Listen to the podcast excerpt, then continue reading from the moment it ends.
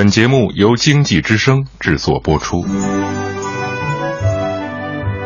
世有伯乐，然后有千里马，凡事都有价值，谁来评估发现？戴眼镜的老马来了。我是老马，哎，给我六分钟，我只说有价值的话题。周一到周五有腔调的财经杂谈，老马价值观。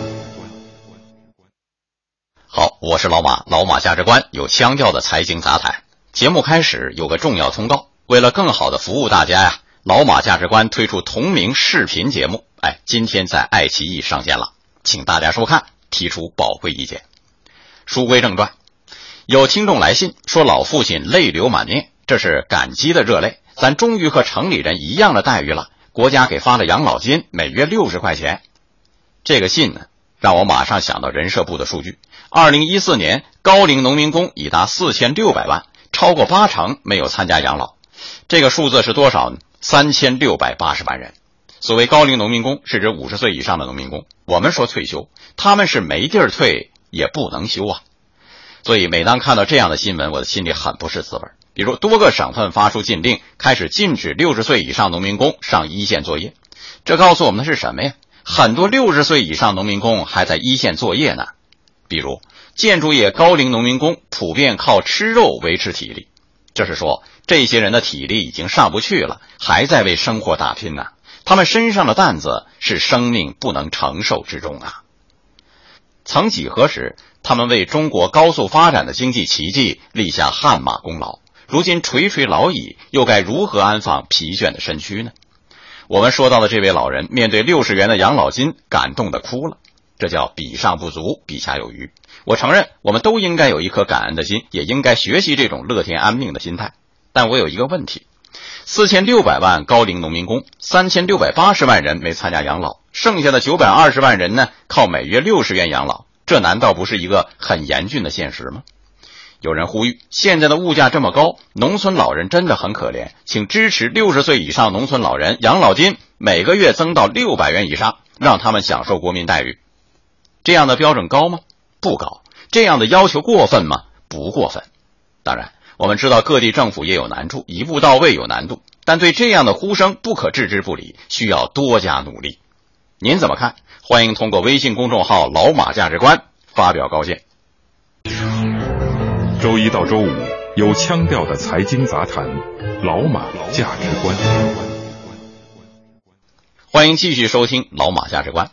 向困难群体进行倾斜，这句话。出自人力资源社会保障部医保司副司长陈金甫之口。他昨天说啊，按照中央要求，大病保险的支付要向困难群体倾斜。这种倾斜体现在用有限的资金制定特殊政策，比如制定合规医疗费、降低起付线、提高封顶线，哎，这样一些特殊的保障政策向困难群体倾斜。我呢是在重症监护室外待过十五天的人，深知这个困难群体呀，也是相对而言的。本来不困难的群体，一场大病也可能变困难了，所以这需要顶层设计兜底，至少包括两层。怎么保障困难群体不那么困难？还有就是保障本来不困难的群体，千万别变成困难群体。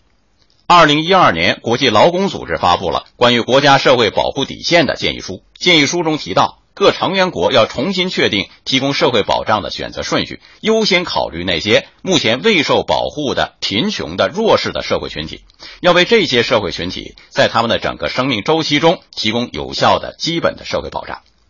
毫无疑问，高龄农民工，尤其是超龄农民工，正是这样一个需要国家保护的社会群体。这与中央一直强调的保基本、托底线、救急难的精神是一致的。基于此呢，我们对超龄农民工就业问题是不是应该有更温情的做法呢？除了一禁了之，我们是不是还可以做点什么？立法限制就业的行业和工种是必要的，国家的救助机制是不是也要跟上呢？正好我看到英国华威大学政治经济学荣誉教授罗伯特的文章，说如今大部分富裕国家呀，都存在着数以百万计的在业穷人。什么叫在业穷人呢？就是工作收入不足以让他们跳出贫困线，还必须得到国家补贴的人。这些补贴以税务减免的形式发放，这实际上是西方实践的向困难群体倾斜。孔子在《礼运大同篇》中这样说：“人不独亲其亲，不独子其子，老有所终，壮有所用，幼有所长，鳏寡孤独废疾者皆有所养。这是孔子的理想，这也是一个和谐社会的范本。在大同社会，要让所有困难群体生活安定，生命有保障。那么，向困难群体倾斜是老有所养，当然应该是全社会的共识。这不该是一个大同世界的理想，也不区分富裕国家还是贫穷国家。所幸，我们已经走在路上。以上老马价值观，明天接着谈。